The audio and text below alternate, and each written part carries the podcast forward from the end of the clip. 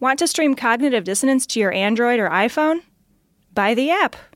Go to dissonancepod.com and click on the link on the right hand side of the page. Each purchase helps support the show.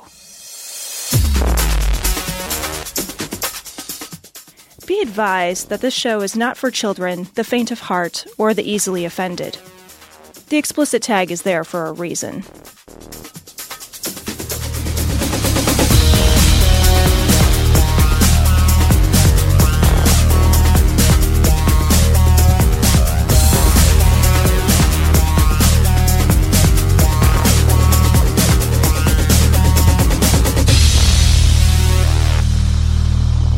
Recording from Glory Hole Studios in Chicago, this is Cognitive Dissonance. Every episode, we blast anyone who gets in our way. We bring critical thinking, skepticism, and irreverence to any topic that makes the news, makes it big, or makes us mad.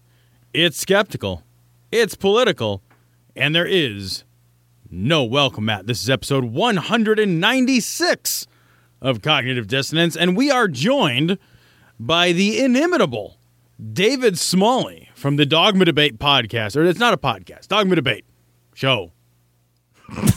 dot com. No.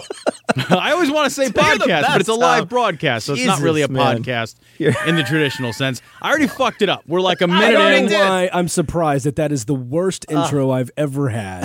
Here I am. I just hope this thing does not last any longer uh. than seven minutes. I, Let me tell you, seven minutes is the mark. That's it. Seven minutes Ah. for me would be doubling my standard time. So I Oh, actually am uh, kind of flattered, That's to be perfectly honest. That's fucking Um, great. so, you know, we, we wanted to have you on the show. You recently had a uh, podcast-a-thon, a 24-hour um, enhanced interrogation of several uh, Broadcast-a-thon. broadcast-a-thon. Just keep fucking it up, Tom. Just keep fucking it Uh, up. would you expect anything different, really, from me? I mean, this is the fucking. This is literally the best you get, guys. This is it.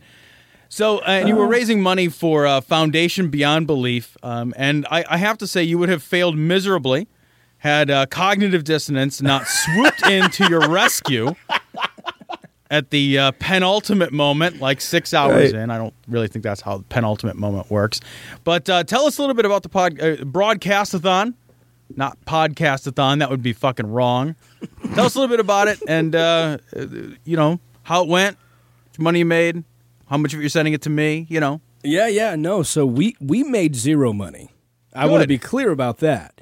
Uh, but yeah, you know, we, you know, the, the listeners really blew us away. Um, the amount of support we received uh, w- was just phenomenal. We originally set the goal. Uh, we originally talked about the goal being at five thousand. And the reason I got to that number is I asked uh, Dale at Foundation Beyond Belief. I said, you know, um, wh- what what did they make last year when they did a 24 hour thing similar to this? And I think the number was around 1600. And I said, well, what's the most you've ever done in 24 hours? And he said, uh, 3800. And I said, okay, well then we're going to blow their minds and do five grand. Like I want both records. I want the record from last year's nonstop uh, podcast thing, and then I want also your personal 24 hour record. So let's go 5,000. And two days before, uh, they said, hey, can you guys double it? And so we were like, uh, yeah, I guess. So yeah, we doubled the goal to ten thousand, and said that's what we're going to try to do. We're going to try to hit ten grand. And we were we were very very nervous. We thought, you know, this is not going to work. And so, um, it's good We- that you went into it with with high expectations Yeah. and optimism. Though. of course, You know? and we were we were we were we were terrified. And so, uh, you know, we had a couple of great hours there, and our whole plan was, you know, we're going to keep track of who brings in the most cash, uh, and then kind of do a little competition thing. Because when, when when Foundation Beyond Belief first approached me to do this, they said, "Why don't you do a 24 hour show the same time the Friendly Atheist does a 24 hour show, and you guys will compete with each other." Oh, And I was like, "Well, you know, that really wouldn't be fair to Hemant." Well, and it's a terrible idea actually because you're competing for the like it's the one time that like this Well- audience would be split like Yeah, competing well- for listeners. Like why would you want to do that? Well, I wouldn't say terrible. I would say I came up with something slightly more efficient. And I said, why don't instead we do one show that's mine and we have 24 guests on and each one of them compete with each other?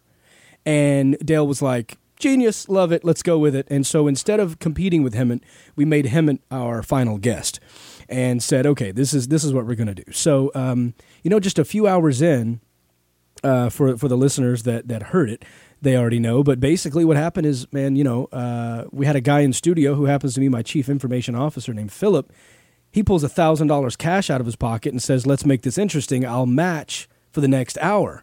And immediately, this guy George calls in, is like, "Bam, count me in. Here's another thousand. So we were at two grand during David Fitzgerald's hour. They were totally cheating for the guy, and so. Uh, Todd Stiefel calls in right after that, right after that hour's up, and he's like, I'm not going to let David Fitzgerald outdo me. So he starts offering to double and triple match, and the donations aren't coming in very fast.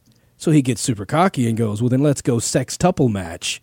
Uh, and Oh, so man. he's like, I just, I like that word. It's a dirty word, sextuple. And so, and so the, dona- the donations at that point started pouring in. And um, he ended up in his hour writing a check just on his own for $10,655 to match all the donations just in that hour. And so uh, that blew us away. And and then right after that, you guys show up and you do your own match and it just it got out of control and it was so crazy because we ended up in the 24 hour period raising uh, over $31,000 for Foundation Beyond Belief and not just that an outside group did a $20,000 match. So it ended up being a total of $51,600 for Foundation Beyond Holy Belief. shit!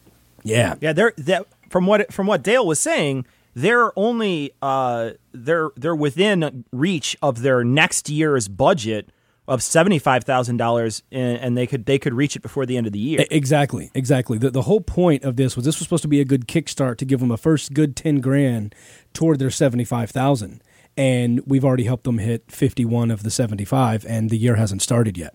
So, so yeah, that was pretty exciting. Yeah. And I do have to say, you were joking earlier about you guys getting credit. We went back and tallied everything up, and you know, Todd Stiefel's just too studly to be counted, right? That's amazing, With, yeah, with what he came in and did, just blew everything out of the water. But of all of the normal human beings, once we once we kissed Todd's feet and said thank you atheist Jesus and and he moved along you guys actually raised the most money during your segment oh man, that's amazing. yeah you were that's you were amazing. number one right behind the man we had uh, a, a little help right beforehand. We had Tom and I had pledged a thousand bucks apiece, but then uh, we had a person who sent in a five hundred dollars just out of nowhere. Said sent me a message on Facebook and said, "Hey, I'd love to participate. Please don't use my name. Uh, I'm sort of a closeted atheist." And we just called him Glory Holio, the masked philanthropist, and he he wound up delivering a five hundred extra dollars. So we were able to match we were able to match uh, 2500 bucks we actually didn't reach our goal either we totally wanted to get you five grand but we only came we came we came up short we got i think it was like 4600 or something Yeah. total tally with our with our money thrown in that's a real guys, shame we- I- I'm used to coming up short, though. That's not surprising. well we we Yeah. really appreciate it and you guys still ended up being first place right behind Todd so I I'll I'll always remember that and you guys are definitely going to be invited to join us next year for sure but I did, did you happen to listen after after your your part i did i did i had to drive home so i didn't listen um i didn't listen directly after i listened for a few seconds after maybe like five or ten minutes because Okay. both tom and i were cleaning up glory hole studios while we were putting stuff away so then we left but we had heard that right afterwards you guys had to read a 21 glory hole salute Much worse, my wife. My wife is reading them. Let me just tell you, she had no idea what the word meant. oh no That's oh, amazing. She's just she's just glory hole this, glory hole. And I'm looking at her with my mouth just dropped. And I'm like, what are you doing? She's like, it's part of the dedication, honey. And everybody's just like, stop. Don't mess her up. Don't stop her. I'm like, why are they doing this to me? It was like every cognitive dissonance fan was just digging it in and loved it. And I thought it was hilarious. Afterwards, afterwards, I, at some point during the show, I said, do you know what that is? She said, no. And don't tell me until I'm finished. Because she didn't want to know until she was done. That's actually exactly how the glory hole works. I was Don't just tell me gonna till say I'm that. finished. I was just gonna say that. That's awesome. Yeah. Well, you got. I mean, on a show where sex tuple is the dirtiest thing you can say, I think that this is this is one of those moments that you just gotta love. Well, I mean, I think I think people listen. I think my listeners listen to me on your show for the same reason people go see like Bob Saget do stand up. Yeah. right? Like they, they know That's him right. as like this clean, straight guy who's going to be really respectful, and then Yeah. you know, five minutes into his stand up, he's talking about you know blowing some guy for crack, and you're just like, whoa, Yeah. that is not the Family Guy I know. that, that's why they listen to me on this show. We just haven't Yeah, figured out why they yeah. listen to us on our show. So yeah, we have to we have to figure that out first. That's amazing though, and and you had some you had some uh, a lot of great guests. I know I came back uh, and I listened to a little bit before I went to sleep, and then I I got a little bit of sleep, but then was woken up in the middle of the night, and I decided to listen, and I actually caught Andy Wilson, who I thought. uh, In my opinion, Andy Wilson's hour was one of the best hours. You guys were completely out of it. Yeah. You were you were uh, it was it had to be five or six in the morning. You guys were all just zoned out, and Andy brought uh, a bunch of clips and was just having a fun time doing a little quiz show, incredulous, and it was it was a really good time. And then I stayed up for scathing atheist and a few other people that were on, and it, it was you guys did a, a hell of a job. Why did why did you decide to do the the 24 hours staying up? It's like an old timey like I'm gonna dance all night sort of thing going on. What is that about? Yeah, it was reminding me of like Bob Dole. Bob Dole's going to stay up for 72 hours until Bob Dole's president. You know. Uh, but really, you know, I I first thought of the idea two years ago. Um, there's a guy here locally on, on a radio station in Dallas called 1310 The Ticket. And there's a guy that uh, his name is Norm Hitzges, and he does what he calls the Normathon. And it's so cool because he comes up to the studio and he stays in the studio 24 hours, does not leave, and raises a bunch of money for an organization that helps kids get off the street. And it's called the I think it's called the Texas Can Academy. Basically, you donate old beat up cars, and then they sell those cars at auction, and all that money goes to like house and feed and educate kids who are either in you know juvenile detention or or homeless or whatever. And so uh, it's a really cool organization, and he does this you know 24 hour normathon. And so two years ago when I heard him do that, I thought you know I could totally do that. And then I thought you know I'll put something together during my show one of these days to do something. And then when they came up with the previous year's podcastathon for Foundation Beyond Yeah, yeah. Belief, I thought. Man, that's exactly what I should have done. That's what I was kind of working for, but I never really put the plans together. That was kind of my idea, and they kind of beat me to it. So, oh well. And then this year, Dale contacted me and said, Hey, we did it last year with this other group. Would you like to try it this year? And I was like, Absolutely. Five grand. And we ended up doing uh, 51. And so we set the bar pretty high. And, you know, I have so much thanks and gratitude to the listeners and to you guys and everyone else who, who did matches to make that happen because uh, it really blew us away that we were able to do that. You know what? I, I'd, I'd like you to tell our listeners a little bit about Foundation Beyond Belief itself. Like what what is the nature of the of the work that Foundation Beyond Belief does? Like what is their what is their mission? What where do they? Because you obviously you know they approached you, they wanted you to do this. This is this must then be a mission that you strongly believe in. So Yeah, so Foundation Beyond Belief embodies everything you could imagine when you think about humanism. Th- They do giving, they do volunteering, they do disaster recovery.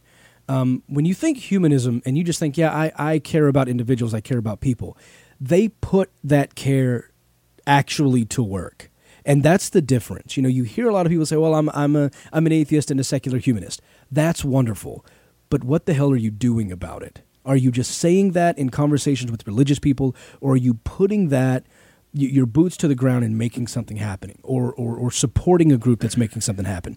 They go and dig wells in in Ghana. I mean, they they they, they have uh, a Pathfinder team that travels all over the world helping people with uh, in in witch camps, and there are people in witch camps who have been accused of being a witch and and they they get thrown into these witch camps and it's so ingrained in their culture that the people in the witch camps who are wrongly accused still think that everybody else in the witch camp are also witches.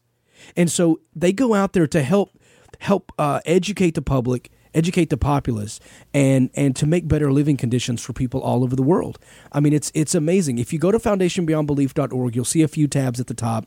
There's one that says inside fbb humanist giving and humanist volunteering no matter what it is that you want to do, click one of those tabs and see which one fits for you uh, the best. And I really recommend you signing up to either support them monthly uh, or or to go on to uh, to become a volunteer. And and even if you don't want to travel abroad and do something like that, or you can't for whatever reason, you can volunteer as someone who is the home base for people who are traveling abroad. You can still be a part of these life changing pro- uh, projects. And uh, Foundation Beyond Belief is the place to go. So their website's foundationbeyondbelief.org. And uh, I absolutely love what they're doing because when you imagine secular humanism, they actually can bring it to life. And it's, it's mind boggling the, the, the difference that they're making in so many lives. I, I feel like what you're saying is that we should put our money where our mouth is, but I'm I'm much more used to putting chicken wings where my mouth is. So I like there's like a disconnect there. I'm having a hard time with. See, but- see, leave it to you to take a beautiful conversation about humanism and resort it to fucking chicken. don't you dare impugn the chicken wings, sir.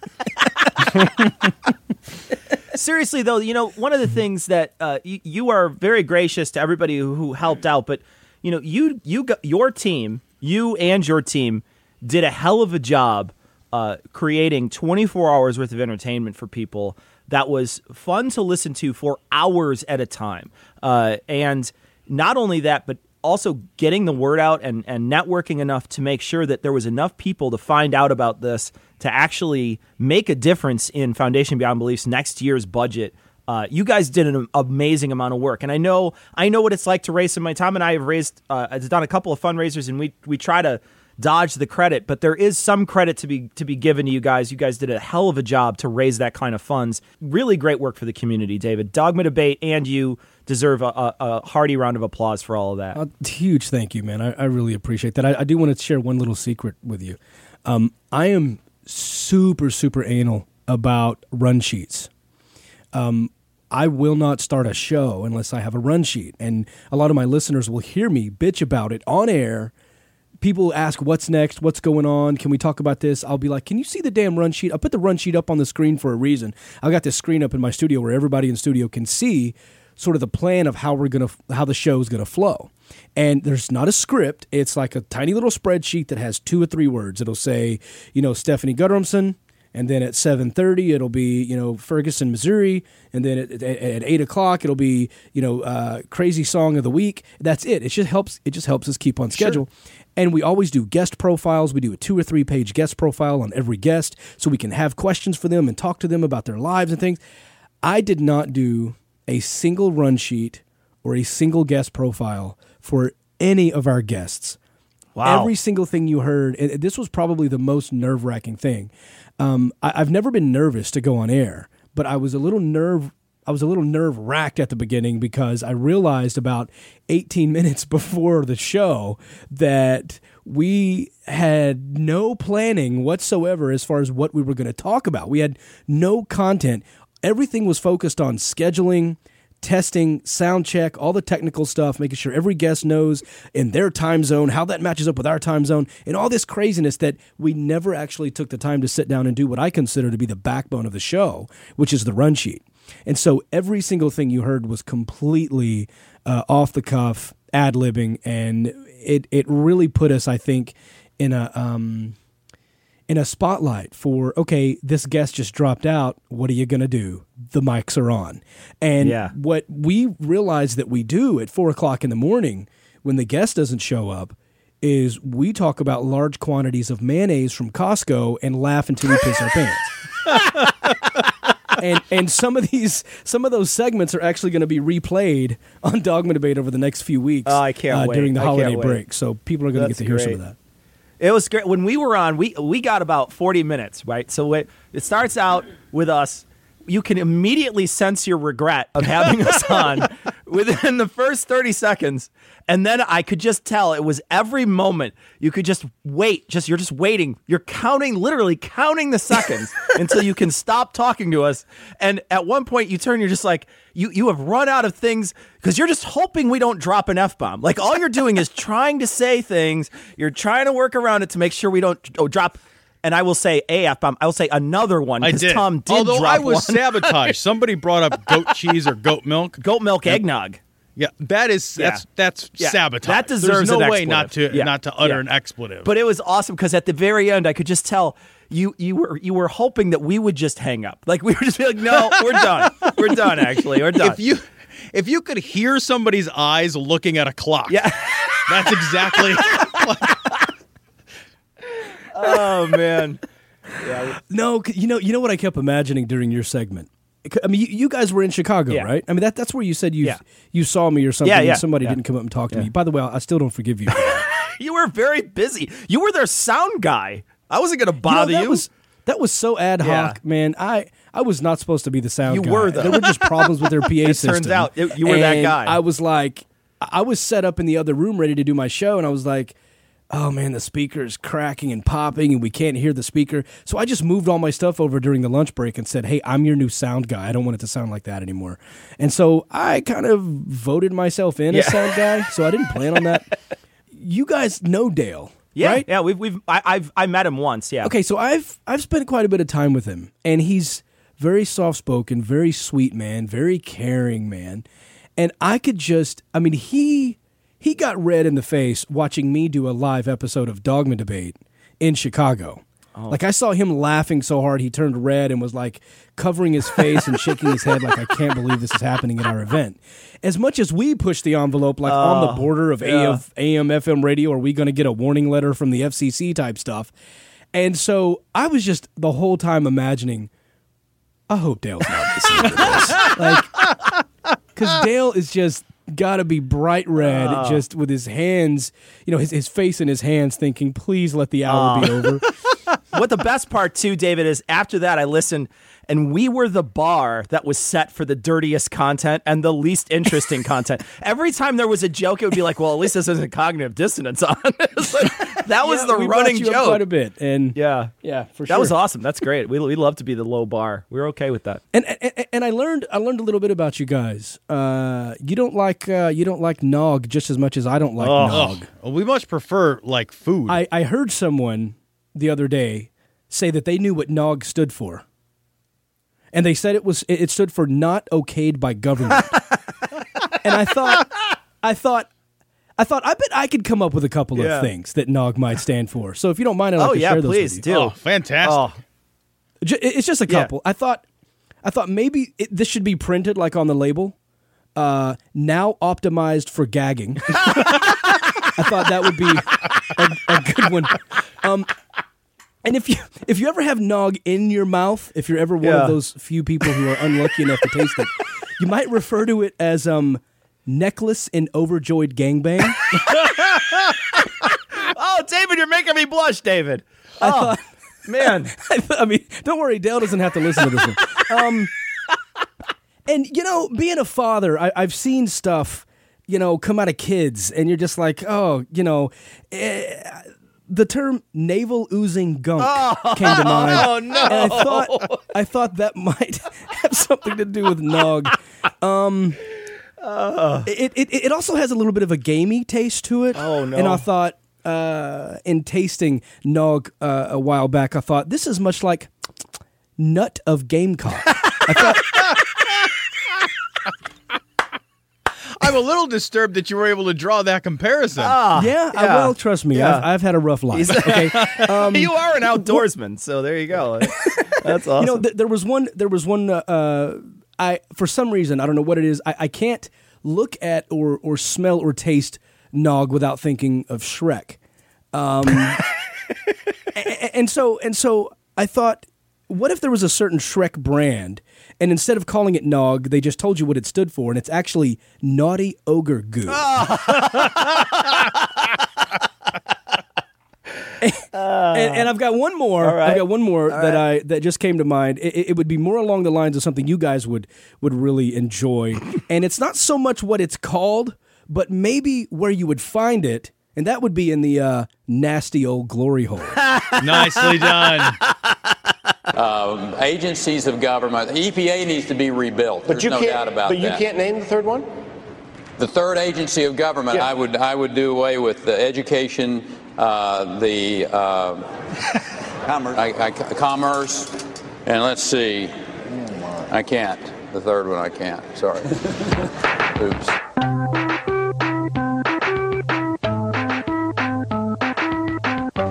Commerce, education, and the um, uh, what's the third one there? Let's see. The um, um, uh, EPA. EPA. There you go. No. This story comes from the Raw story. Rick Perry shrugs off wealth inequality. The Bible says there will always be poor people. So says the guy who is not one of the poor people. Right, exactly. right?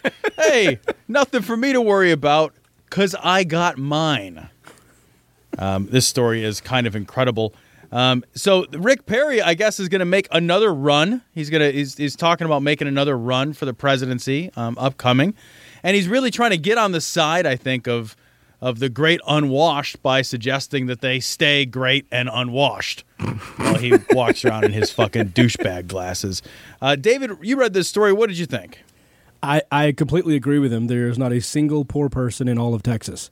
I mean, I, I live here. I, I'm right here, guys. I'm right here in Texas. Yeah, Uh, why don't I just, hey, look, why, don't- why don't I just check for you? Let me since Sure. you're all the way out there. Hold, Yeah. hold on a second. Let me just see if I can make this happen. Hold on a second. Let's see. I'm going to open the studio door. Hey, uh, is anybody broke out there?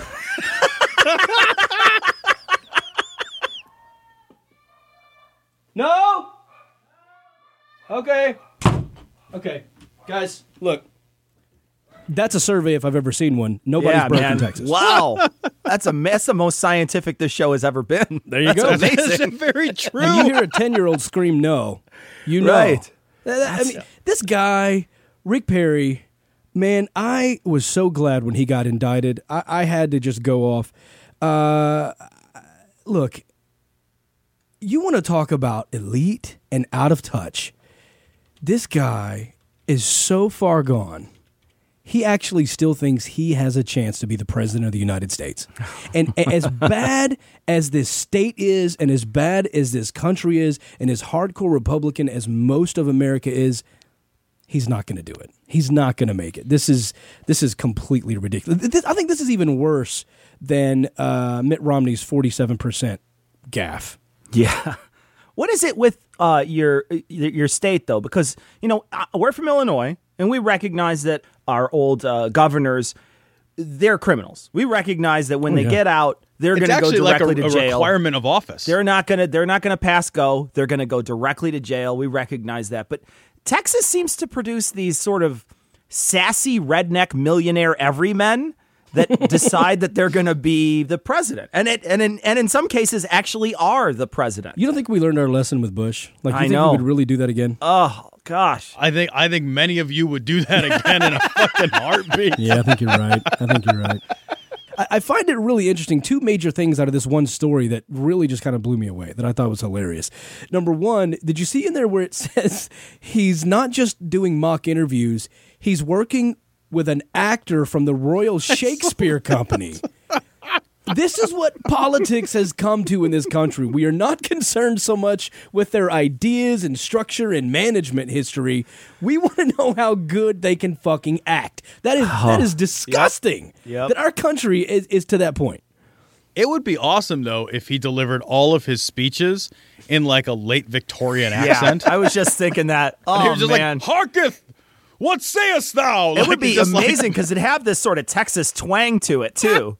oh, it'd be great. he just affects like a shitty fucking accent that's like like a bad like Ren Fair accent Yeah. is really what he should come out with. Like a really bad Ren Fair accent. Uh. and then the guy the guy has the nerve to say the actual quote, "We don't grapple with wealth inequality here."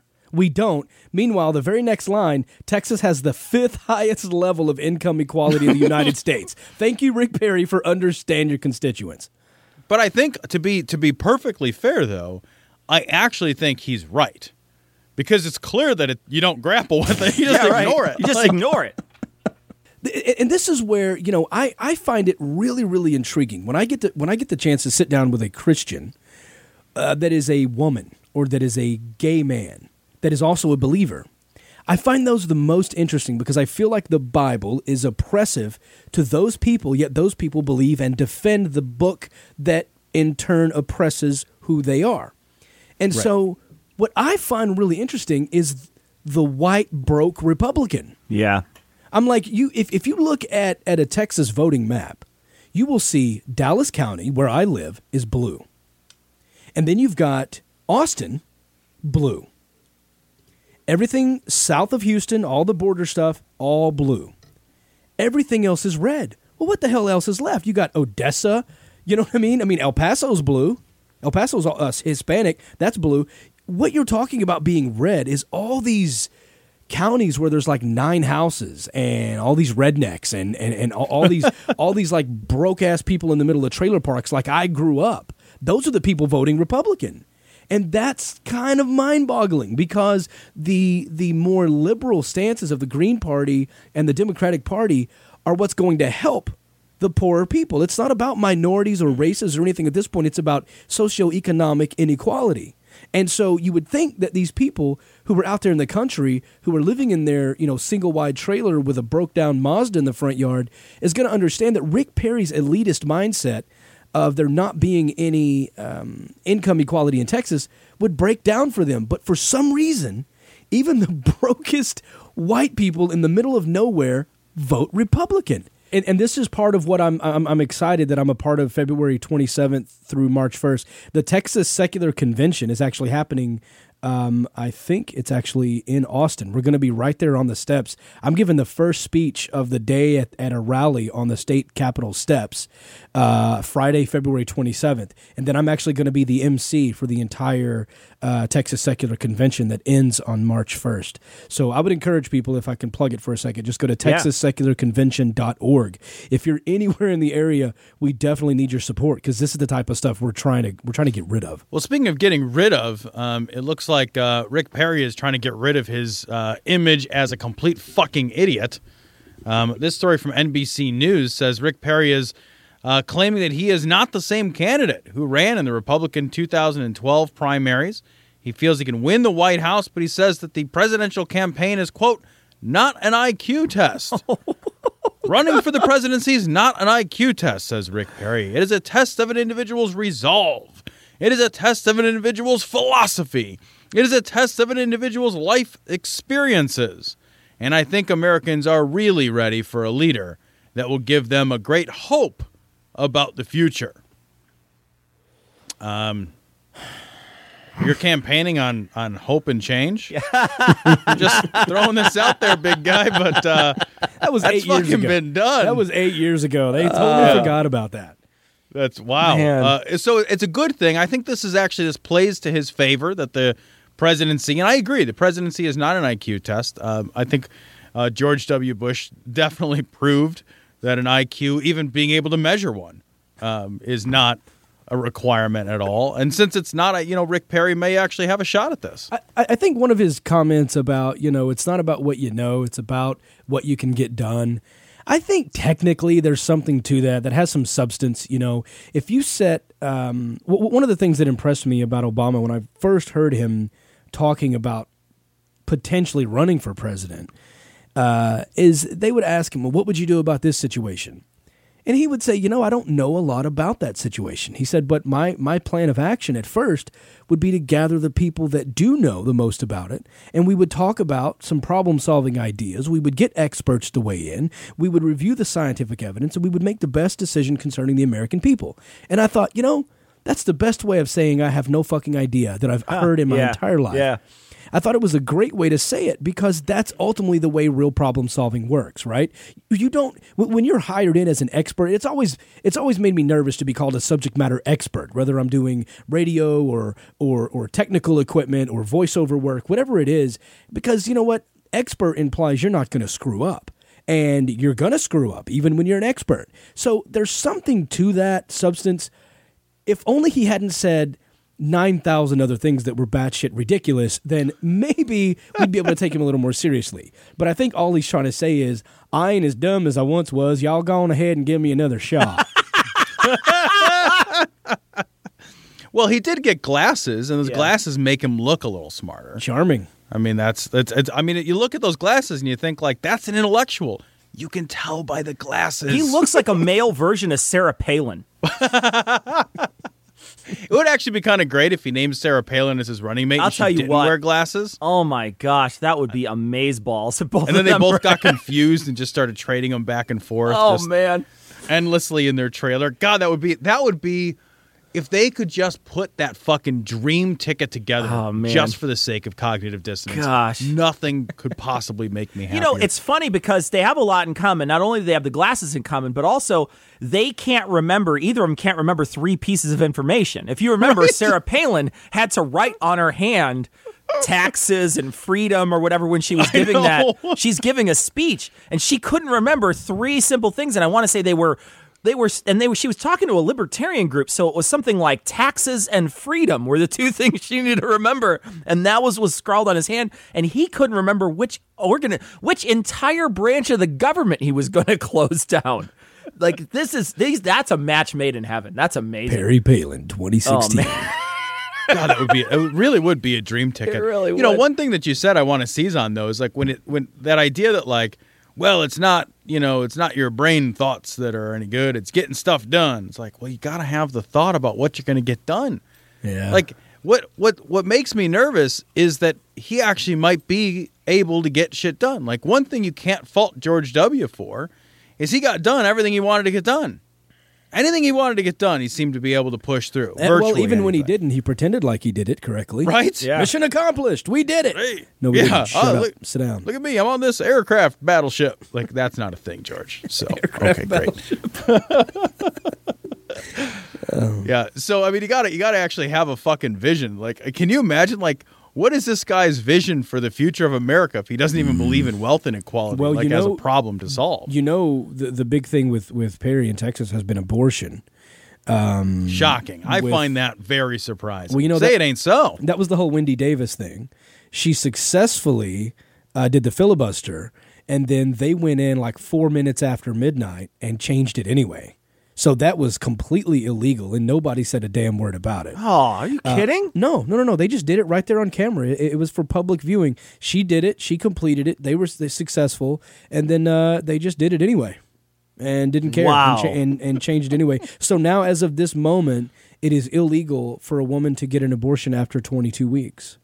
So no late term abortions, no matter what, no matter uh, if the child's life is in danger, if the child has already been predetermined that is not going to be a viable fetus, doesn't matter. Twenty two weeks can't do it. As a matter of fact, we covered a um, a situation on this on on on dogma debate. Um, where uh, this woman had she was pregnant and she had some sort of uh, issue where she clinically died but um, she was i think 24 23 24 weeks pregnant and the fetus was not going to be able to make it uh, without her being alive and so her husband had it in her records and in her dnr records just do not resuscitate pull her off the machines and both her and her husband were emts so they had thought long and hard about this. They had sat down and done their paperwork together. They had done their living wills, and he knew exactly what she wanted. She said, "Don't let machines keep me alive, no matter what."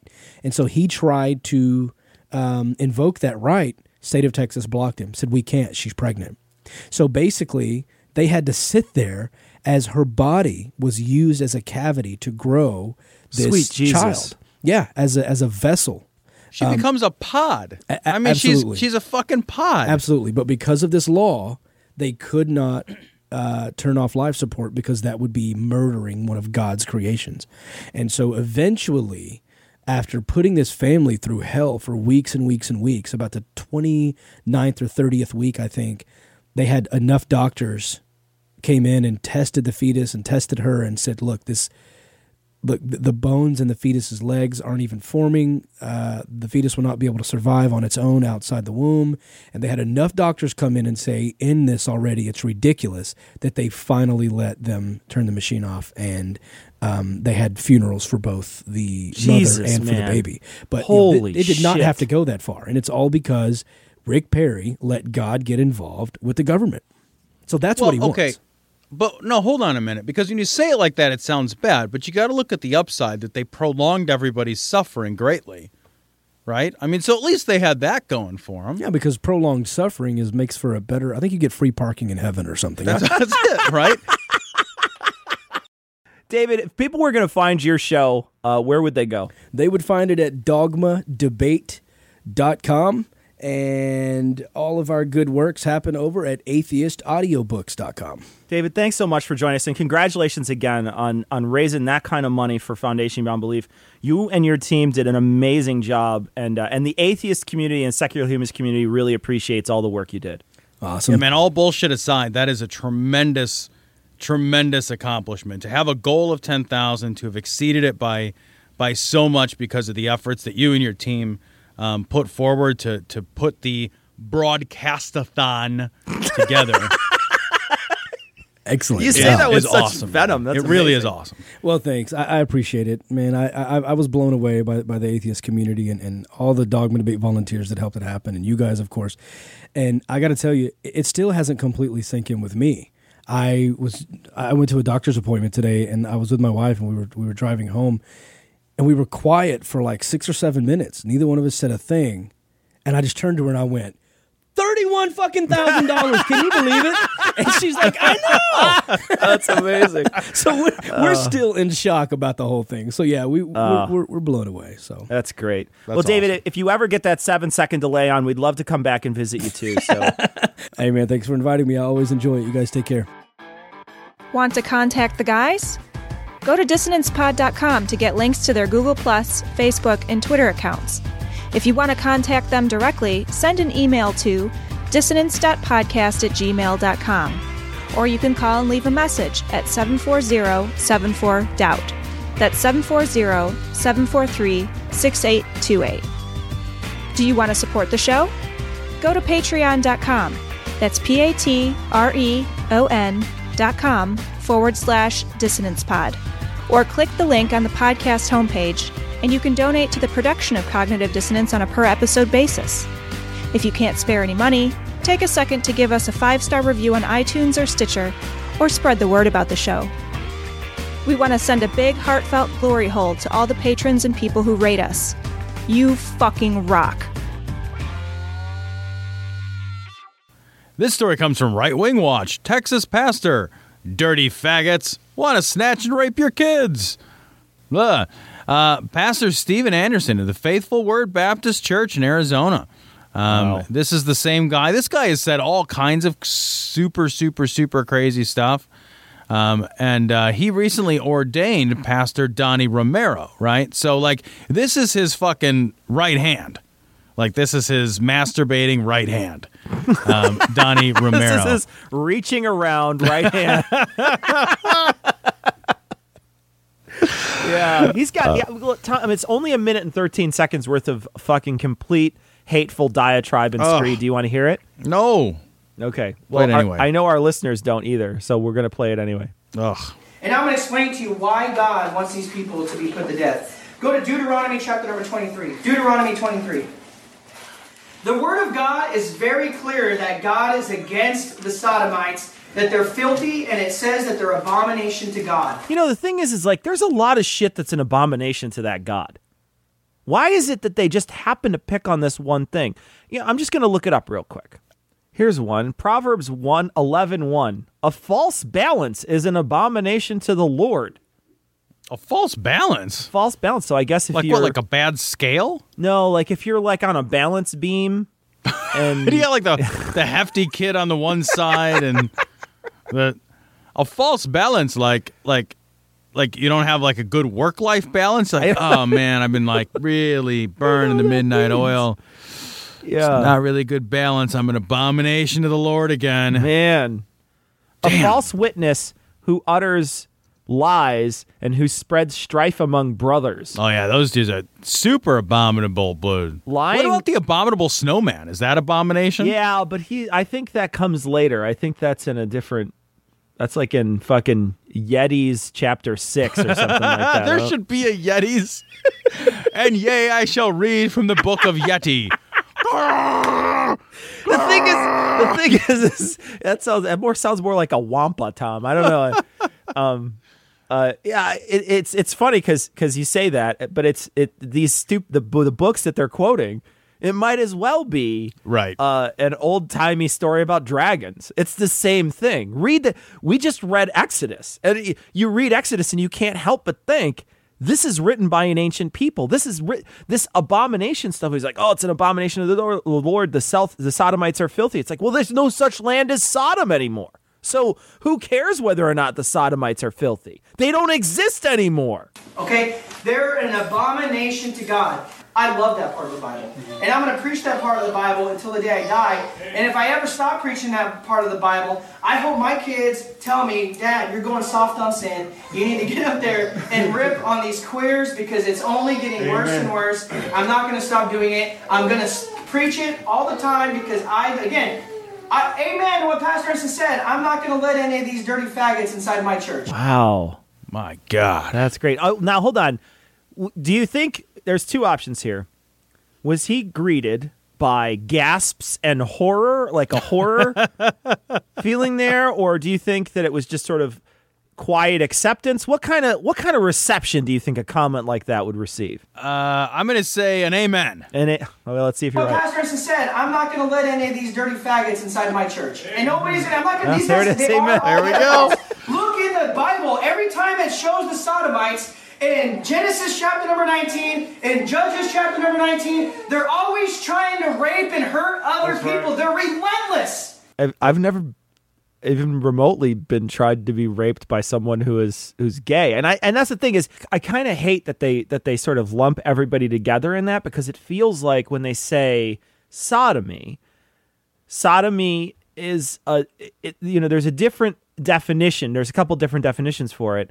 Um, and when they say sodomite there's a couple of different definitions for it. You know clearly a resident of sodom is one of them but it's it's where they refer to people engaging in in sexual activity that they don't approve of right that's really what it is and they always sort of seem to bring all the non-consensual stuff back. They always seem to bring in dogs and and uh, rape and child rape. They always constantly bring in like pedophilia and all these other things because they just want to they just want to amp up some sort of level of horror so people will be reactionary to it. They'll hear it and they'll say, "Oh my gosh, yeah, yeah, absolutely. The, they're constantly relentless. All the gays are constantly relentless, but I won't call them gays. I'll call them sodomites." That's how I'm going to refer to all the gay people is sodomites. Well, you know, I, I have to think the part of the reason they're lumping everybody together is because it's kind of hot. You know, they're Yeah, just maybe. pressing all those hot, lumped male bodies together. Yeah, I mean this this whole like I mean you're right, right? I mean we've talked about this a hundred times because this is the only strategy that they have left. And uh, when I see this, and he's like, "Yeah, I'm not going to let those faggots in my church." Like nobody's trying to go to your church, Right. Like what are you talking They're not about? beating your door down to be like, man, I really just want to hear what you have to say. like there's not like a bunch of like like disenfranchised like sad fucking uh, gay people outside like oh you won't let us in your hate factory. Aww. well, where are we gonna buy our fucking hate today? Man. Oh hey you want to go over to that new church? I hear they hate us. Yeah. oh yeah sounds like a great idea. Let's swing over to hateville. It's on the fucking corner of hate town hate street and i mean this is like westboro level crazy Well, this is the only this is the only place though where they feel safe, where they can say these sorts of things because even now they start venturing out into the into the real world when they're not secluded in their tiny little hate factory like you call it. If they even in a coffee shop, you can't just sit there and say something like this and not expect to turn some heads or to have somebody say, "Hey man, why don't you shut the fuck up?" because you can't sit in a coffee shop and say i hate them dirty faggots because people will eventually either tell you to leave or you know tell you to be quiet or something like that. But you could sit in your in your tiny little church with your and it's so funny because he's got a globe that's sitting next to him. And this is the least worldly person i've ever heard speak in my entire life. There's like 10 more seconds of this so let's let's let's hear let's hear him out tom They are relentless. They are predators, and given an opportunity to snatch one of your children, they would do it in a heartbeat. They're like they're like the woman from the fucking Hansel and Gretel. You know, like, they're like, it would eat your child in a second if you the gay let people them. are building their fucking Yeah. fabulous homes out of candy. You know, delicious, try to lure fabulous them in. homes. You know, you hear this and it's just like fear, fear stuff, fear. You have Yeah. nothing. Don't think, just Yeah. fear. Just quiet. Don't just quiet the part of your brain that works. Just always Yeah. feel fear when you're not. If if you're thinking, you're not fearing enough. Exactly. This this sermon is basically an Amber Alert. It'd be great if you just went up there like, meh, meh, meh, It's like a, it's like an Amber Alert for people who don't know how to think.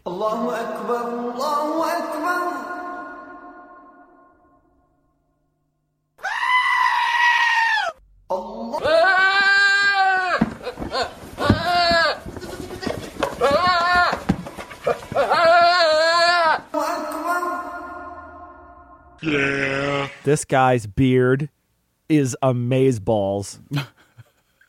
he looks like he he looks this guy. Now go to this go to this website. This is from the Telegraph. It's on this episode episode show notes 1 196.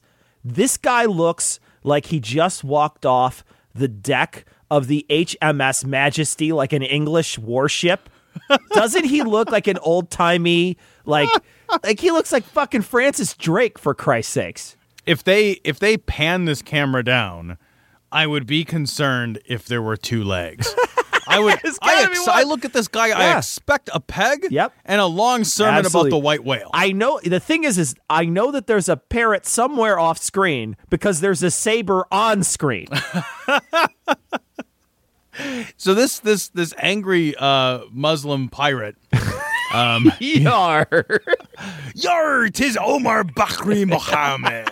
Yar. Bravo. Yeah. Join me on my hate-filled voyage of anger and disappointment.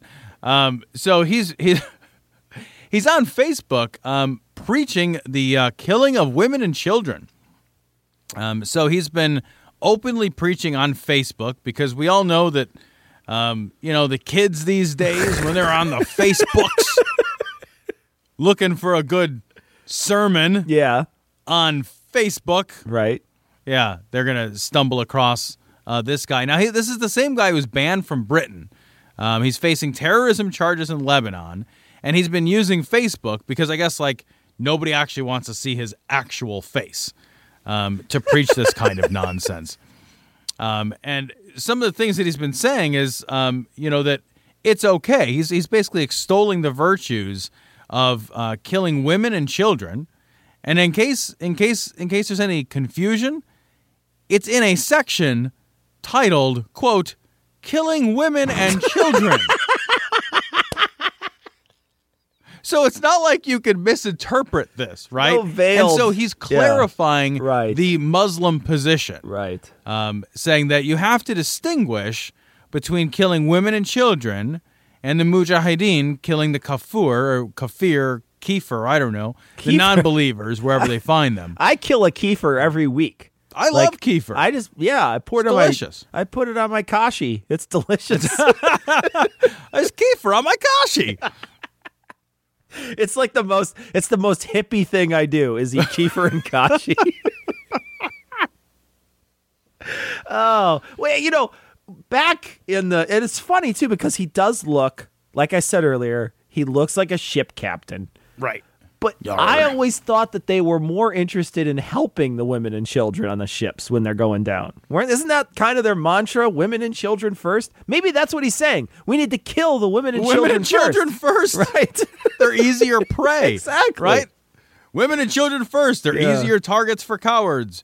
Um, you know, I mean, I guess, I guess I'm, I'm being a little, I'm being a little disingenuous because he does again. He further clarifies, Right. um, that when you, when you are killing women and children, um, it's only allowable if they're hiding in such militarily strategic places like hospitals and schools. Right. Yeah. No. Look, I recognize the strategic necessity of hospitals and schools, and so does the U.S. That's why we blow them up sometimes on accident. And and I use the air quotes there, Tom, when I said accident. I was like, Right, on accident. We Yeah. killed we killed another hospital on accident. when when your worldview has room, when you're sitting around like, oh, God, I'm I'm being misunderstood. I need to take to Facebook to clarify and really make crystalline yeah. my my thoughts on when and where children and women should be murdered.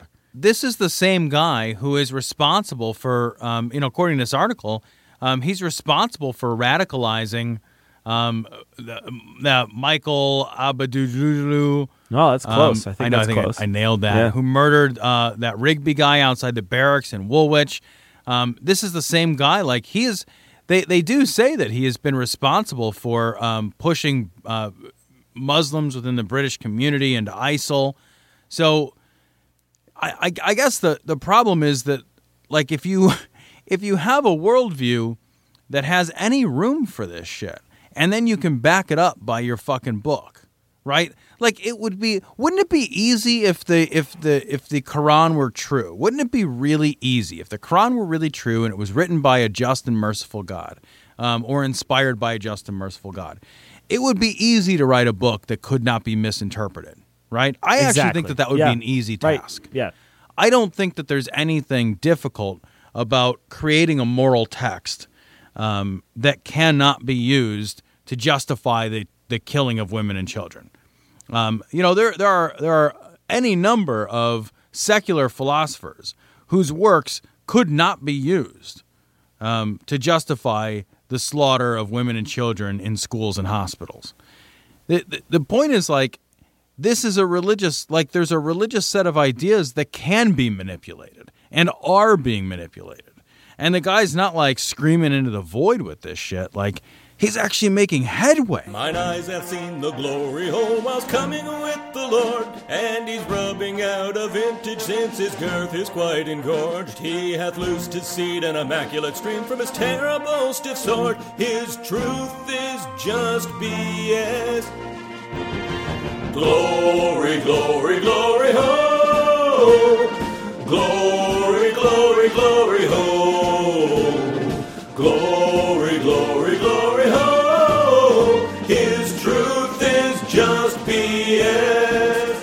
So this story comes from the Friendly Atheist blog. A Wisconsin priest who accused atheists of shunning beauty, fun, and civic mindedness is cited for indecent proposal. Um, Monsignor Bernard McGarty, probably mispronounced that, um, was uh, the same guy who he penned this bizarre letter about how the atheists hate Christmas lights and Yeah. were no fun. Right. Um, and I guess this guy, at least, I mean, he may have something because he sure knows how to party. He does. When he's getting a massage, Absolutely. he is not shy about uh, asking for the happy ending. Right. He's an 89 year old man. Uh, he was receiving a massage when he Oh, lifted man. the coverings of his groin and asked the masseuse to rub his genitals. When she refused and ran from the room, he called her a derogatory name. So, I mean, at least the guy knows how to party. He knows how to have a good time by debasing women. Yeah, I'm, look, I, I don't I don't know that I could hold anything against uh, Monsignor and Bernard McHandy here. I think that I think that this guy is he's he's got it totally right when he talks about how atheists are fucking joyless human beings, though, doesn't he? I mean, this guy really. it- there's this great bit that he goes on where he's talking about how we can't appreciate, I guess, Mozart, Beethoven, or any of the that would be offensive to our ears because for some reason we're just like hate music. Yeah, What don't you? even I mean, you hate music, see, so you would never go out of your way, for example, to l- listen to religiously themed Right. music just because you happen to like the way just that it because I happen to like it, right? I just recently went to a Christmas show. It's like a Christmas. Uh, I don't want to call it a pageant, but it's like a Christmas uh, concert that gets put on every year. It's in a church in the middle of Chicago, and uh, and you go to this concert, and it's just this uh, entire chorus or choir. I don't know what's I don't know what the difference is to be honest with you. Um, where there's a whole group of I, I would say there had to be at least 200 people in the in the choir and then they have uh, like an opera tenor singer and then they have a full orchestra and they play christmas songs and it they, they do a light show and it's beautiful it's absolutely wonderful they and they're every single one they're not singing fucking frosty the snowman either they're singing they're singing really religious songs like oh come emmanuel and things like that like stuff that you rarely hear unless you're listening to a religious service but I still go because I think it's gorgeous. I think it's a beautiful concert. It's put on by people that are either professionals or tr- or going to be professionals. Uh, I really like the Christmas season. I really enjoy Christmas, and I I don't. It doesn't bother me that people like Jesus. Like it doesn't. It doesn't affect me. I'm just okay. Great, you like Jesus. I like the music. Both of us can sit here and enjoy it. There's no praying. They just happen to sing, and it's a lot of fun.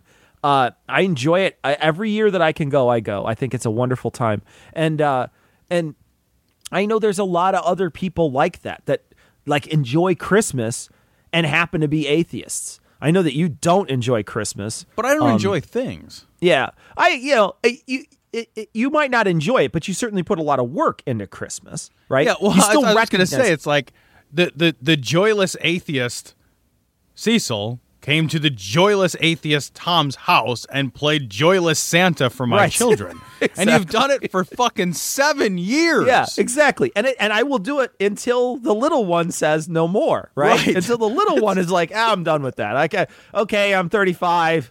Stop, Cecil. Please leave me alone. Don't come near me anymore. Actually, the restraining order makes it so you can't come near me. You're playing Santa in fucking June, for Christ's sakes. What is wrong with you?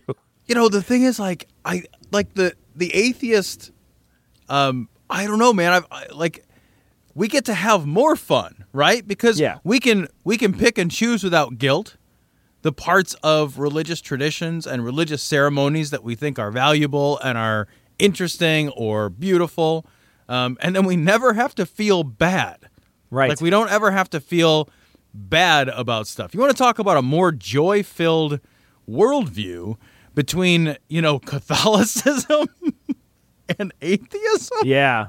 Like Well, look at- how much sex guilt do I have? Yeah, oh, I don't know. I have zero sex guilt ever and never ever will have any sex guilt. You know, it's it's so funny when you talk about that, Tom, because it's it's so true. We take the best parts of Christmas. I know my wife and I take the very best parts of Christmas and forget all the other stuff. We take the community, right? We take getting together with friends and family during the Christmas season. And uh, there was a part of this uh, this this concert that I went to where they actually there's a speaker who says this. He says the best part about Christmas, and it was a woman this year actually who was who was doing all this. She said the best part about Christmas is that it, Christmas isn't just a day; it's a season. It's a whole season worth of time. You're talking about thirty or plus days worth of time that people are getting into the spirit of Christmas. I mean, there's it's not like in the middle of June somebody's like, "Hey, you know, happy 4th of July season." Or that sort of thing. Nobody does that, but the, Christmas has this sort of season built up around it, where there's this this level of goodwill that is done. So people go out of their way to help each other out. And I know some people think that that's total bullshit. I actually don't think it's I don't think it's bullshit. I I know that people go out of their way to help other human beings at this time of year. I know I donate more at this time of year, especially for people who are looking to you know um, looking to feed themselves. I almost always donate to the food pantry at this time of year in a, in a sizable amount because I know it's it's it's necessary. And I was one of those families when I was growing up that didn't have a fucking pot to piss in, and we got a free turkey one year. Um, from the food pantry, just stopped by with a whole big box of groceries, and we were going to be eating fucking like Kraft Dinner for Christmas. And we got a huge turkey and a whole bunch of stuff, and it was just given to us by of like people that wanted to help another family out that Christmas. And we had a turkey and it was a fucking amazing thing when, you know, my family was out of work when I was young. And so I'd like to pass that on to other people. I recognize the necessity of, you know, community. I recognize the necessity of of being with family and and and and find and building those bonds that that help you um relate to your family and and and really just make you love your family. I I, I love the idea of giving. I I love those those those very positive things that come out of this season. I think it's great. The idea that I would that this guy says that I have no capacity for that. You know, look, both of us are human beings. You have the capacity to enjoy Mozart. Great. You you enjoy Mozart, so do I. You have the capacity to enjoy a hand job. Hey, so do I. I I like a good hand job just like the next guy. I just happen to don't I just don't ask random people for it. And I mean it's not really that random. Uh, but you know, I think that this guy's watched a lot too much, way too much internet to think that he's going to get a wind up with a happy ending at the very end of his massage. Right? Yeah. I mean, that's that's something you gotta scope that out first. You really I do think. have to play that. You gotta you gotta make sure you ask the right questions when you're booking that massage. That's a right place at the right time, totally is, yeah. and not by accident. Yeah. Sort of a scenario there. Exactly. But I guess when you're 89 years old, I mean, what's there to lose? The guy got a 250 dollar ticket and a slap on the ass, and that's it. Yeah. Yeah. I mean, he was hoping for a slap on the ass, actually. I mean, he was really looking forward to it. He was looking for maybe maybe he was looking for her to like massage the prostate too. I don't know. You know what I mean? Who knows? I mean, it's a full service place. They check your dipstick. You know what I mean? They just the whole the whole nine yards. Yeah, I- Lubricate all the uh, bearings. Yeah, I, I can't imagine though somebody looking forward to grabbing his, you know, fucking fist sized chicken skin balls. You know what I mean? An 89 year old man. That's like that's like two Cornish hens hanging between Oh your my legs. God. You know what I mean? Ah, we are done with this story. Ah, It's like two plucked Cornish hens fighting when they Oh. walk. You know what I mean? God. It's just No, amazing. What is happening? It probably smells like gravy too. I mean, let's just No. Skeptics Creed. Skeptics Creed. no. Oh God, Uh. I gotta, I gotta like look at pictures of puppies or something for like seven hours now. God. You know, the thing is, is the older you get, the more your face does resemble your balls. So I mean, if you look at this guy. The guy does have like a fucking droopy drawers sort of a look to his Look underneath like, his chin and tell me it doesn't look like testicles. You yeah, know what I mean? That fucking waddle. He's a waddle Yeah. up top. It's a waddle at the bottom. It's all good. he actually looks like. You know what he looks like to me? Honestly, is he looks like that. Uh, do you remember that show that had like a priest detective guy? Like he used to solve a bunch of fucking mysteries. Priest detective. Yeah, this is fucking Wait, priest that what? solved mysteries. Hold on a second. You can't cross. You can't. You can't have two professions like that. Yeah, hey, priest who solves crimes. Let's see what the fuck. Father Dowling. I've never heard of it. He looks like Father Dowling. I mean, I've like never heard of it. he looks kind of just well. I see it. That's Tom Bosley. he does look like Tom Bosley. Looks like Tom Bosley. oh, happy days are here again.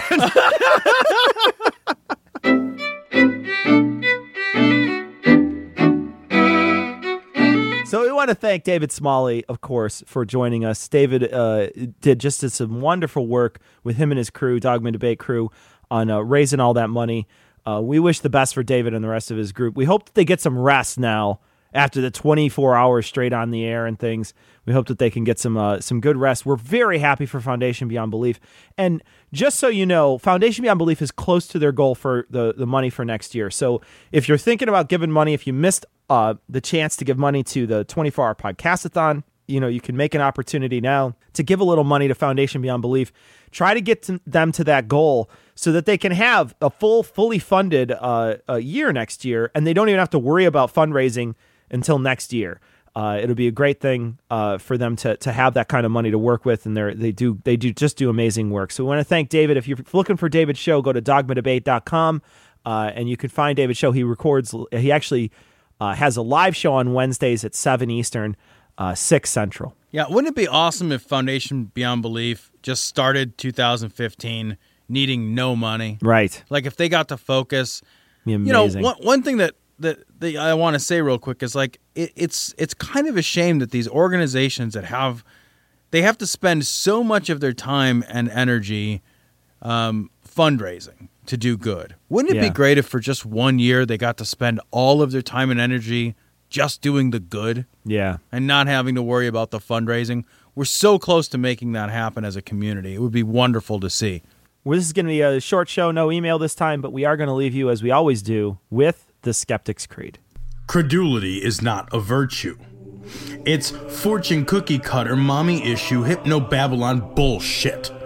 Couched in scientician, double bubble, toil and trouble, pseudo quasi alternative, acupunctuating, pressurized, stereogram, pyramidal, free energy healing, watered downward spiral, brain deadpan sales pitch, late night info docutainment.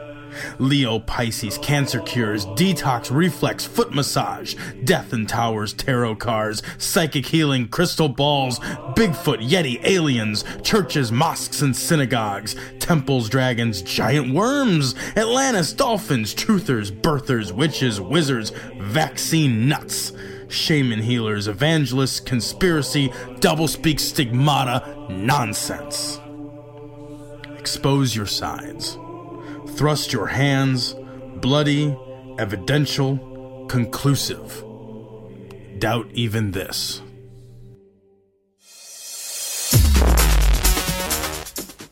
The opinions and views expressed in this show are that of the hosts only.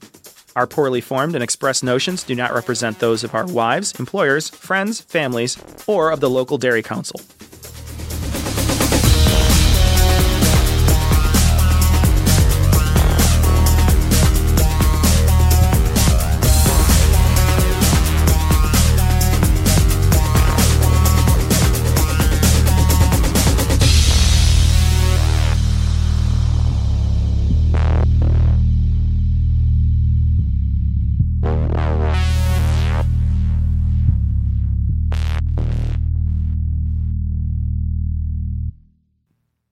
Hey, didn't you ask for an isolated sound clip of me? One of my producers told me they had to pull some stuff for you. They did. Uh, let me let me play it for you. This is uh this is um let me just get it up. Hold on, give me one second.